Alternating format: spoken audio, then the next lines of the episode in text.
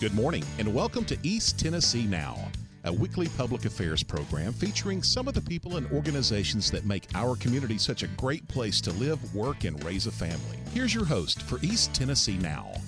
Good morning, and thank you so much for joining me. This is Michelle Silva, and who's ready to have 2020 over and done with? Just raise your hand. Yeah, well, many of us do, many nonprofits as well. A recent survey revealed that nonprofit agencies across East Tennessee lost around $20 million due to canceled events and a loss of donations from the pandemic. Many of these groups are focusing their efforts on next year when things return to normal, as we're hoping. One of the organizations is Knox Heritage. And this morning we're checking in with Todd Morgan, who is the executive director. First of all, good morning and thank you so much for joining us, Todd. Oh, thank you so much. I really appreciate having the opportunity to be here. Uh, we want to hear all that's going on with Knox Heritage. I know you, your team of three, still working hard behind the scenes, even with the pandemic and events not being able to take place like they normally did. Well, we are, and uh, it's really been such an interesting year, hasn't it? Oh, uh, yeah. For everyone. But uh, we have had a great opportunity to kind of slow down and do a lot of internal things. So even though a lot of our public events that are normally the face of a lot of what Heritage is doing uh, have not been able to happen because of the pandemic, uh, we've been doing a lot of things that we're super excited about. Some of them aren't uh, exciting from a community perspective. For example, we're launching a new donor database system. So that's not really sexy, but it's something that's going to be really beneficial to people who are members and donors to Knox Heritage and also to our staff.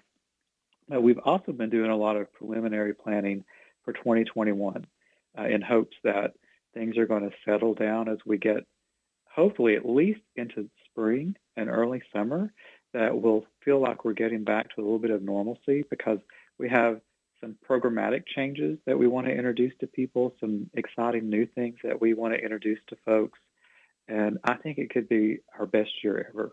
Okay, are you going to give us any more than just that little hint, that little tease? I, I want you to get excited and look forward to 2021, but but we I think will. we all Uh, are. yes, we'll be happy to have. Unfortunately, this this whole year behind us, I think, but we've been fortunate. We have some wonderful, just wonderful, wonderful members and, and supporters that have helped us. Um, we have a great board of directors that that do so much for us, and we recently, uh, just last Friday actually, had a preservation conference. And normally those are in-person events. We've been doing them for years.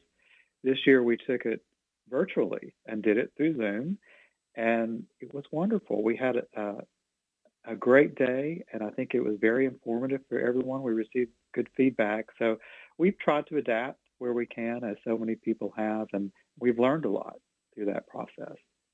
And so explain to those folks who may be joining us this morning and said, you know, I've heard of Knox Heritage, just not sure exactly what they do. Ah, so Knox Heritage has been around since 1974.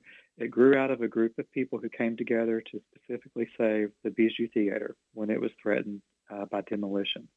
And so since then, it's been the historic preservation organization for Knoxville and Knox County.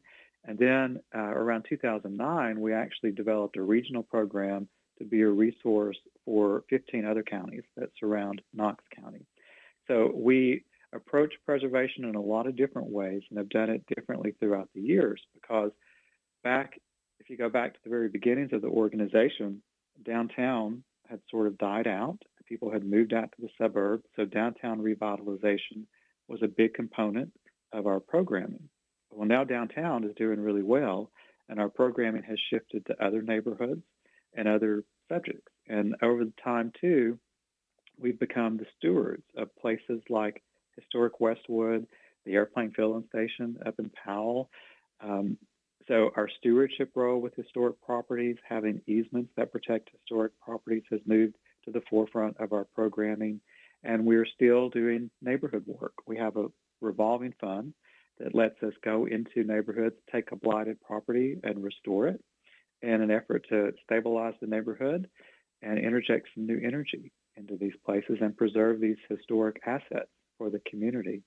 And we do all of that. We, you know, we couldn't do it without support from throughout the community. So um, I have to thank all of our members and donors throughout the years because we are a membership-based organization, and that what that's what helps us do what we do. And what do members get being a member? Oh, well, you know, there's a lot of advantages to being a member of Knox Heritage just from a communications and networking perspective. We do a lot of events that are designed to keep the preservation conversation going within the community, uh, but we can also be a technical resource to folks as well.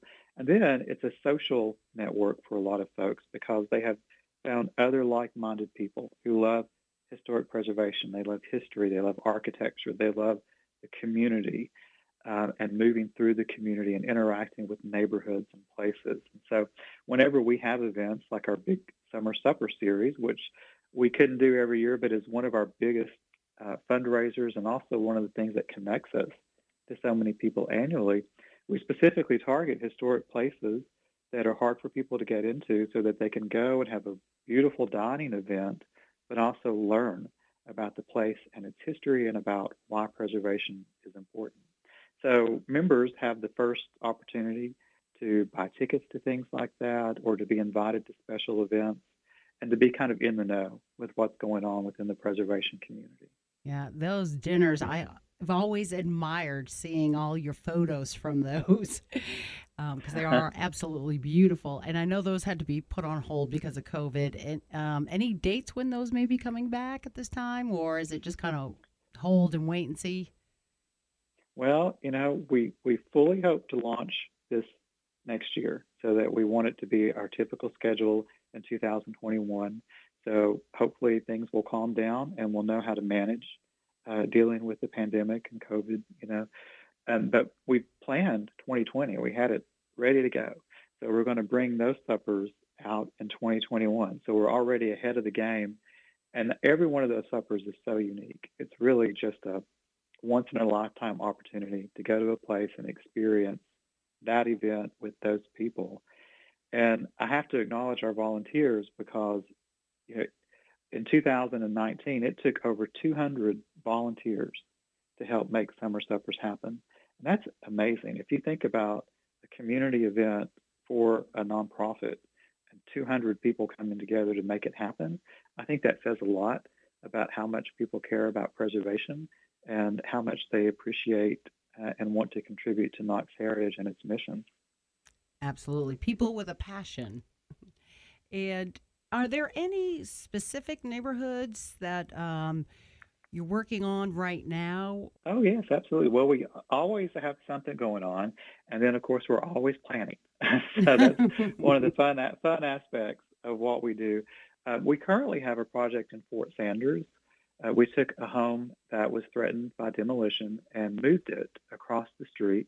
We did that in partnership with Covenant, uh, Fort Sanders uh, Hospital, which was expanding the parking garage, and also the city of Knoxville, and worked closely with the neighborhood association there. So there were three homes threatened, and two were saved. One moved another block to the east and was restored by a private developer. And our project is directly across the street. And if you drive by it, it's on Highland Avenue. It's 1815 Highland. Uh, the outside is completely finished, uh, and we are working on the inside right now. And in the end, we will have a two-bedroom, two-bath house that we will be renting. So for the first time ever, we want to hold on to a property. In the past, we have taken on blighted properties, restored them, and then sold them to a new owner and moved on. We've taken the money back out and put that into another project. Uh, for this one, we would like to retain ownership for different reasons. Uh, one is that we wanted to work with the neighborhood to hopefully attract a new professional resident to the neighborhood, maybe a professional who works at the hospital or the University of Tennessee to add some balance to the to the demographics of the neighborhood. And also for us as increasing our role as stewards of properties in the community, we would like to be able to have that as an example. And we would like for people to know that we are out there preaching about preservation. We preach about neighborhood overlays and design guidelines and easements and all of these things, but we're not afraid to live under them because we do. And we know how to work within those So hopefully it will help us shine a light on some of the things that scare people about living in historic neighborhoods. Like we can say, well, here's what we did. We've actually lived it. We're not just talking about theory here. So it's something that we can continue to be a part of this neighborhood, which is so dynamic and is always changing. And we feel like this particular neighborhood is important for us to keep a presence in at least for several years to come. Oh, yeah. And those of us who might be living in newer homes, it's nice to appreciate the architecture and just how the different designs and everything of decades ago. Absolutely. And we can learn so much from these neighborhoods architecturally, but also how they're planned. Uh, how they're walkable. I know one of the things people particularly love about historic neighborhoods, they typically have sidewalks, and so you can walk around and you can see the architecture up close. You can experience gardens that people have planted along the street. But then they also have these wonderful front porches, and it's a, a nice way to connect with other people in a neighborhood. And I know with Fire Prevention Week coming up, time to think about scheduling, if you haven't already, getting those chimneys cleaned and inspected. That that's something big that Knox Heritage encourages, especially in the older homes. Oh, absolutely. And we live with it, of course. Our offices are at Historic Westwood, which is a beautiful home built in 1890. And was it when it was restored, we actually included, you know, everything that you would need from emergency lighting to sprinkler system to smoke detectors and fire extinguishers and all of that. But now that it's done, we have to make sure that every year we're maintaining these systems. So the sprinklers are being inspected. And, and we actually do not have functioning chimneys within this particular property, but if you do have a home with a functioning chimney, it's really important to make sure that that's inspected because, you know, once these places are destroyed by fire or severely damaged by fire, sometimes they're either lost forever or a really significant part of their character is gone. So just doing some basic maintenance every year can go so far in making sure that your investment isn't lost as a property owner, but as a community, we don't lose some really cherished assets. What are some of the buildings around Knoxville that have been affected? Uh, you know, over the years, of course, there have been lots of buildings that have been lost to fire, partly because we didn't have the sophisticated preventive measures in place that we do now. Um, a lot of our building codes now are much more adaptable in working with historic buildings, and that's that's a wonderful asset. Um, when you lose a building uh, to fire and it's just gone forever, uh, we lose as a community part of our heritage, but then we also have a dramatic change in our very sense of place. So, for example, uh, Knoxville College has a wonderful history behind it. But when buildings sit empty for a very long time, they can completely be gutted, you know, by fire and cannot be recreated or replaced very easily. Uh, in Morristown, there was Morristown College that had a lot of fires due to vandalism. The properties had sat empty and boarded up. We have the Tennessee Military Institute down in Sweetwater uh, that has suffered damage from water and fire. And then in Knoxville, there's just you, we can take you to Westwood and show you uh, some pictures of places that we've lost over the years. One of the thing, one of the places that really stands out to me is the Pickle Mansion in Fort Sanders, which was lost to fire and kind of left open to the elements for a very long time. It was such an amazing structure to see in photographs and just to walk by it. I remember walking by the remains on the street, and its presence there was just so profound as to explaining what that neighborhood was for the community and what it was like back in the day.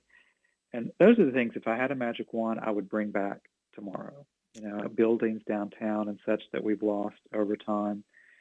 Uh, but we can't bring those back. But we can take care of what we have now, and that's important. Absolutely. And we're actually going to be talking with Josh Kate, who is the owner of Tennessee Fireplace and Chimney. We're going to be talking to him about the importance of having those chimneys inspected, um, having them cleaned, and just the technology that they have these days that they can really look for any problems. And more specifically, just not even in your chimney, in your crawl space, as well as the attic and other areas. Absolutely. Absolutely.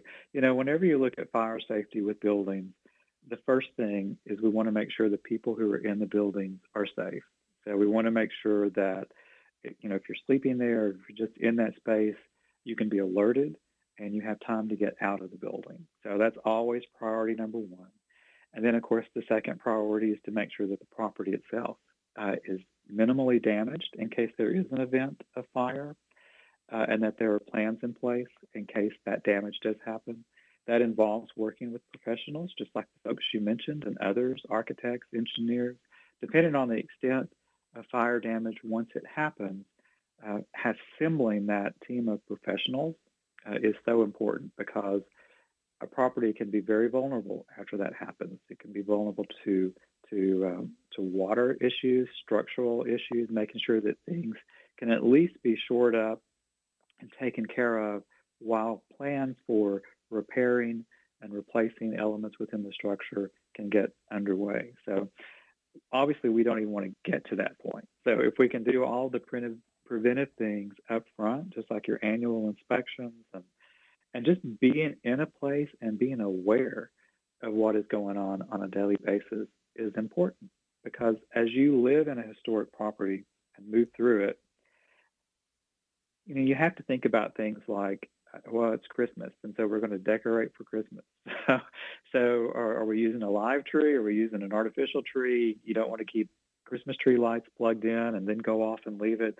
You know, anything that makes you vulnerable to a fire event, having lots of extension cords, always keeping a check on appliances, you know, that you have, stoves and other plug-in appliances those are just things we need to do in every home on a regular basis to make sure that we're safe. That is absolutely correct, Todd. We appreciate all that you're doing at Knox Heritage and reminding us how to protect our homes, whether they be newer or older, and all that you do for Knox Heritage. Actually, your entire staff of three people and the volunteers and lots of members that help make things happen.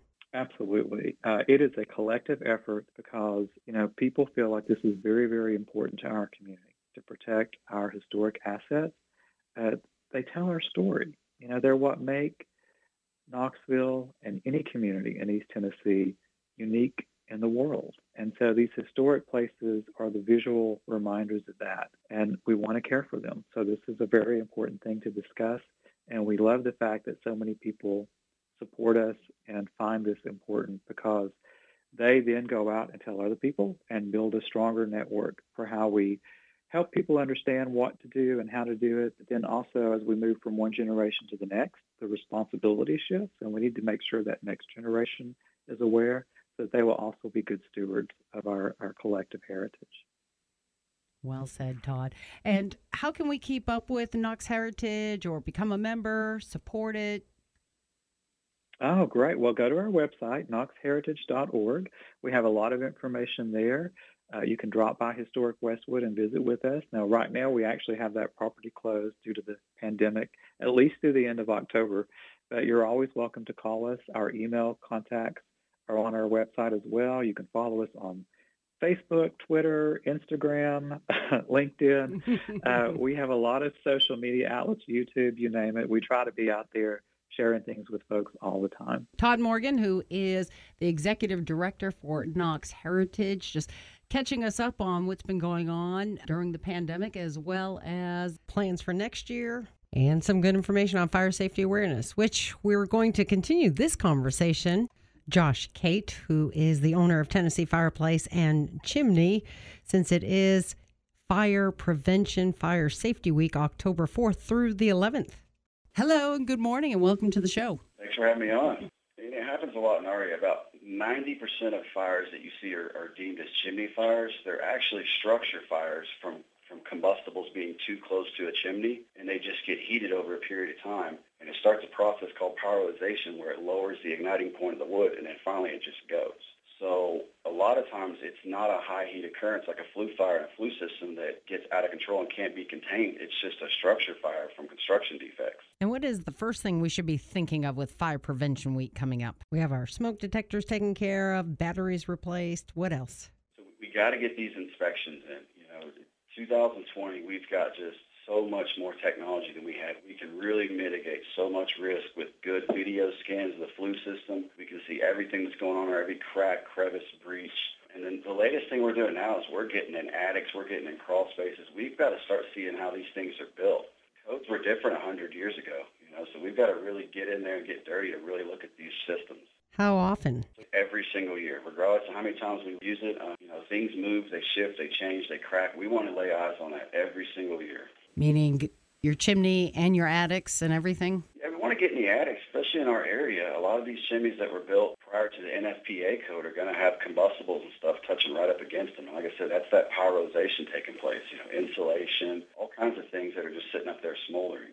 What is it that causes the actual fire then in those cases? So they've done testing, and there's not any, and this is with the CSI, the Chimney Sweep Institute of America. We've seen like the lowest igniting point, and this is supposedly has been around 185, 200 degrees, which is like less than what it takes to make paper burn. Just because it dries out so long, the igniting point just gets so low. Finally, it was kind of light on its own. And about how much time does it take to do the average inspection? So we're going to spend usually about two hours at every house in there, and obviously we sweep it. That's the easiest part. You know, we're going to sweep it out and clean it. We're not using the old fiberglass brushes like you see in, in Mary Poppins. We've got the new rotary system. It spins up through there, you know, similar to like duct cleaning. Get it all cleaned out. Um, we're going to scan it. That'll tell us all the flue system and all that's going on. Then we're going to climb in the attic and get in the crawl space and look at all that. So, you know, you're looking at a good hour and a half, two hour process. It's kind of our standard inspection. It really, by definition, would be a level two inspection per the NFPA code, which is basically inspecting every visible, accessible area of a chimney. And we just kind of made it our standard because we just realized we would do an inspection and do a large repair and end up getting in the attic and like, wow, look at all this stuff we didn't even see because we didn't get up here. Kind of just added it to our thing, and we just kind of call it a level one plus an attic and crawl space inspection. But in the attic could lie the bigger danger. Absolutely, yeah. I mean, that's that's usually where a lot of your your fires take place. Another, you know, common thing we see is the hearth extension in front of the fireplace those aren't supposed to have wood under them either, and there's a lot of them in our area that are just sitting on top of plywood subfloors, just smoldering. What about people who have gas fireplaces? Do we need to have our chimneys cleaned or anything done? Yeah, um, we're doing a lot of gas. I think gas has actually taken over wood in our area. It's just the technology's so great. We're still going to clean like a gas um, log set in a fireplace because they're going to be a little dirtier. But a lot of these like direct vent and appliance type systems, not necessarily of cleaning them as it is checking them every year, keeping the warranties up on them, and adjusting them, and, and, and checking all the safety mechanisms. And so that would be almost like the, the same type of visit that you do to somebody with the regular chimney? We call that a gas service. Obviously, if, if we can get in the attic there, we're going to get in there. Um, we're going to check all the gas pressures and pilot lights and shut-offs and stuff like that. And you said this is something someone should be doing once a year, but is this about the time that people usually schedule uh, these types of inspections? Yeah, it usually ramps up this time. We really do a lot to forward schedule our existing customers and try to get them out of peak season so that we can kind of keep our wait short. We try to keep it under four weeks. So, so a lot of people now are really forward thinking and they get us out there in the spring so they're not smelling that stinky chimney and, and having to wait till the last second. So, is this a busy time of year for your business? Yeah, we crank up now, but we've we've been busy all year. We've been very fortunate. We do a lot of restorations and remodeling and repair of fireplaces, so we we do a lot in the uh, summer large projects. In the wintertime, we try to just hone in into doing the smaller chimney specific stuff. Restorations, as far as where there has been a fire, or to make it fireproof in the case of like older homes. We do some fire restorations, but usually if somebody comes in and like, hey, it's an, it's a hundred year old coal fireplace, I want to use it. What can we do? Got several systems we can do, several different options, and they're usually pretty involved. But you know, the, the biggest key to it is we try to do it where it looks age appropriate. We don't want to kind of make it look like a new chimney, so we try to restore it to where it meets all the current standards, still has that traditional look. And you've worked on homes with Knox Heritage. Yeah, I think we've done quite a few inspections with them, and it's always neat to inspect these old fireplaces because if you really go back to the really, really old ones, around the late 1800s, a lot of them were actually built and they had wood inside the chimney. So it's it's really neat to see some of these old chimneys if they're still standing. How did they not have more fires? So they had a lot of fires, and there's a really cool guy in our industry that taught a class on this. So they used to build chimneys that way, and they would build them leaning away from the house, and there would be a post under them When they caught on fire, like most would like that, they would cut the post and the chimney would fall away from the house. So it's, it's really neat to see these old chimneys and how they just kind of made it work. And we have many of those around here? No, I've only seen a few of them reverse laid. I've seen them kind of back away from the house. I haven't seen any propped up by sticks. I don't know if there's any left. I've seen a few that were made with mud and straw and wood in them. There's, there's not really a whole lot of them left. I guess the best or safest chimney you could have is what? So they, they teach you this at the CSI. The only safe chimney is one you don't use. So there's always going to be risk. We just want to mitigate it and, and make sure we're inspecting it and meets all the standards. And that's always, in order to get these inspected and checked, it's always with a fireplace and chimney company. Yeah, absolutely. Yeah. I mean, you know, 20, 30 years ago, they didn't have the technology now. It kind of consisted of a flashlight and whoever happened to be cleaning chimneys that, that month. You know, that was a chimney sweep industry is very young in America, so it was kind of a side job for very many years. But times have changed. They have changed, and the, the chimney industry is really kind of catching up with some of these HVAC companies. You know, you're seeing chimney companies that got 50, 60, 70, 80 employees now. They're staying busy year round, so it's really grown into this amazing industry. And about how much should people say budget for for this type of service? So if I was getting a good inspection done with a video scan and I was in their service area, I would expect to probably pay between you know 199 to 299, depending on um, type of inspection, what level. There's so many different scams out there, and we want to let people know yeah, this is something that you really should have done once a year. And don't worry, it's not a scam. This is about how much you should be paying. Absolutely. I mean, we, we tell people all the time. It starts from the phone call. You should feel good about them there when they get out there. They should definitely have the, the, the camera system to run up the inside of the chimney. You should be getting a very good detailed report with pictures in it because that's kind of your snapshot of how your chimney looks that year your homeowner's insurance may want to see it, or we may want to look at it next year to compare it to the current years. You know, you should be getting all of that stuff. It's 2020. You know, we can FaceTime across the world. Your chimney guy should be out there using all these technologies to do his best inspection as he can. And real quickly, can you just run down all, everything that they should have? Yeah, so you want to have a good camera system, either infrared, black and white, or you can use color 1080p with the light system. We have a camera system that allows us to snapshot images, but we kind of still just use iPad to take pictures. We do a 15-page digital report. We plug all the pictures in. It's very similar to a home inspection report. I find that people can read it easy.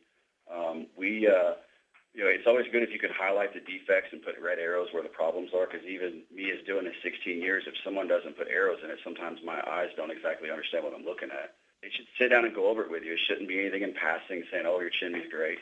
We shouldn't be using any words like safe or unsafe to burn. You know, that, that that's scare tactics, and we can't call any chimney safe. There's kind of a good rapport built. You know, everything open, and they should invite you in the whole process. You know, follow them around, look at the cameras. It's a very neat thing to see and understand, and we always welcome, you know, educating the customer on it. Okay, and then what potential problems are there? Just that there's buildup within the chimney usually. Yeah, we always want to get the creosote out. Um, you know, if you're burning good wood and stuff, typically if you're getting it cleaned every year, you're not going to reach that point where you're looking at a flue fire. I think the biggest risk is just making sure that chimney was built to current codes and standards, which it may not have been at that time, um, and making sure nothing's gotten deteriorated from water or high heat or anything moving. So aside from getting an inspection, a good inspection every year, I need to get a chimney sweep. It's not all considered the same thing. I mean, they should be. Anybody that's sweeping a chimney should be inspecting it, but no, there are people that just sweep chimneys, and that's kind of a tradition that kind of started in the 90s. The inspection's kind of the important part. Obviously, if it's got buildup in there, we want to knock it out of there. We have to keep it clean and safe for Santa. Absolutely, yeah. Yeah, and we and here's the crazy part is we do about 99% of these from the bottom. We don't really have to get on the roof all the time. We like to, but we're going to clean from the bottom. We're going to inspect everything from the bottom with the camera. So only thing we need to get on the roof for is to kind of lay eyes on the very top of the masonry on the chimney. Okay, Josh, any other uh, tips or information you can give us for Fire Prevention Week from your standpoint? Yeah, I think the, the other big thing is wood a very tricky thing in this area. We have a lot of good hardwood in this area, so you're always going to find people selling oak and hickory. Those are your obvious two hardest woods we have in this area. They're going to give you the most BTU and hottest burn. But most people that are selling firewood a lot of times have just cut that wood down in. So we really want to work to find wood that's actually dry.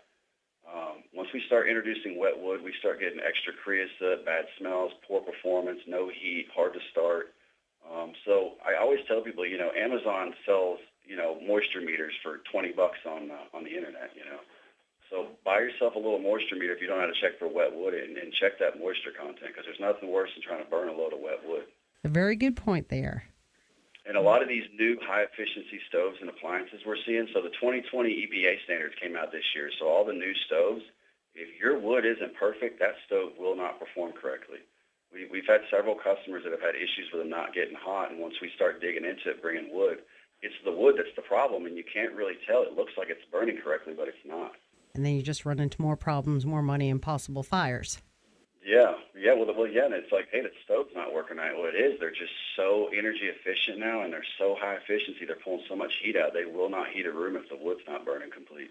So the best thing is to call a fireplace or chimney company. Yeah, absolutely. Yeah, and get, and get yourself a moisture meter to, to find out dry firewood. You know, you want to make sure your wood's dry. Most of the firewood I see going down the road is for sale. They just cut it a couple days ago. Some great tips there. Thank you to Josh Kate, who is the owner of Tennessee Fireplace and Chimney. We wish you a good season and you be safe out there as well. Absolutely. It was great talking with you. I hope you enjoy the rest of your weekend. I'm Michelle Silva. Thanks for listening. Remember, East Tennessee Now is available on demand as a podcast from iTunes, Google Play, and Stitcher. Thanks for listening. I'm Michelle Silva, and I'll talk to you soon. You've been listening to East Tennessee Now, a weekly public affairs program featuring some of the people and organizations that make Knoxville and East Tennessee such a great place to live. If you have a suggestion for the program, we'd love to hear from you. Our mailing address is P.O. Box 27100, Knoxville, Tennessee 37927, or call the studios at 865 525 6000. That's 865 525 6000. East Tennessee Now is a presentation of Midwest Communications Company.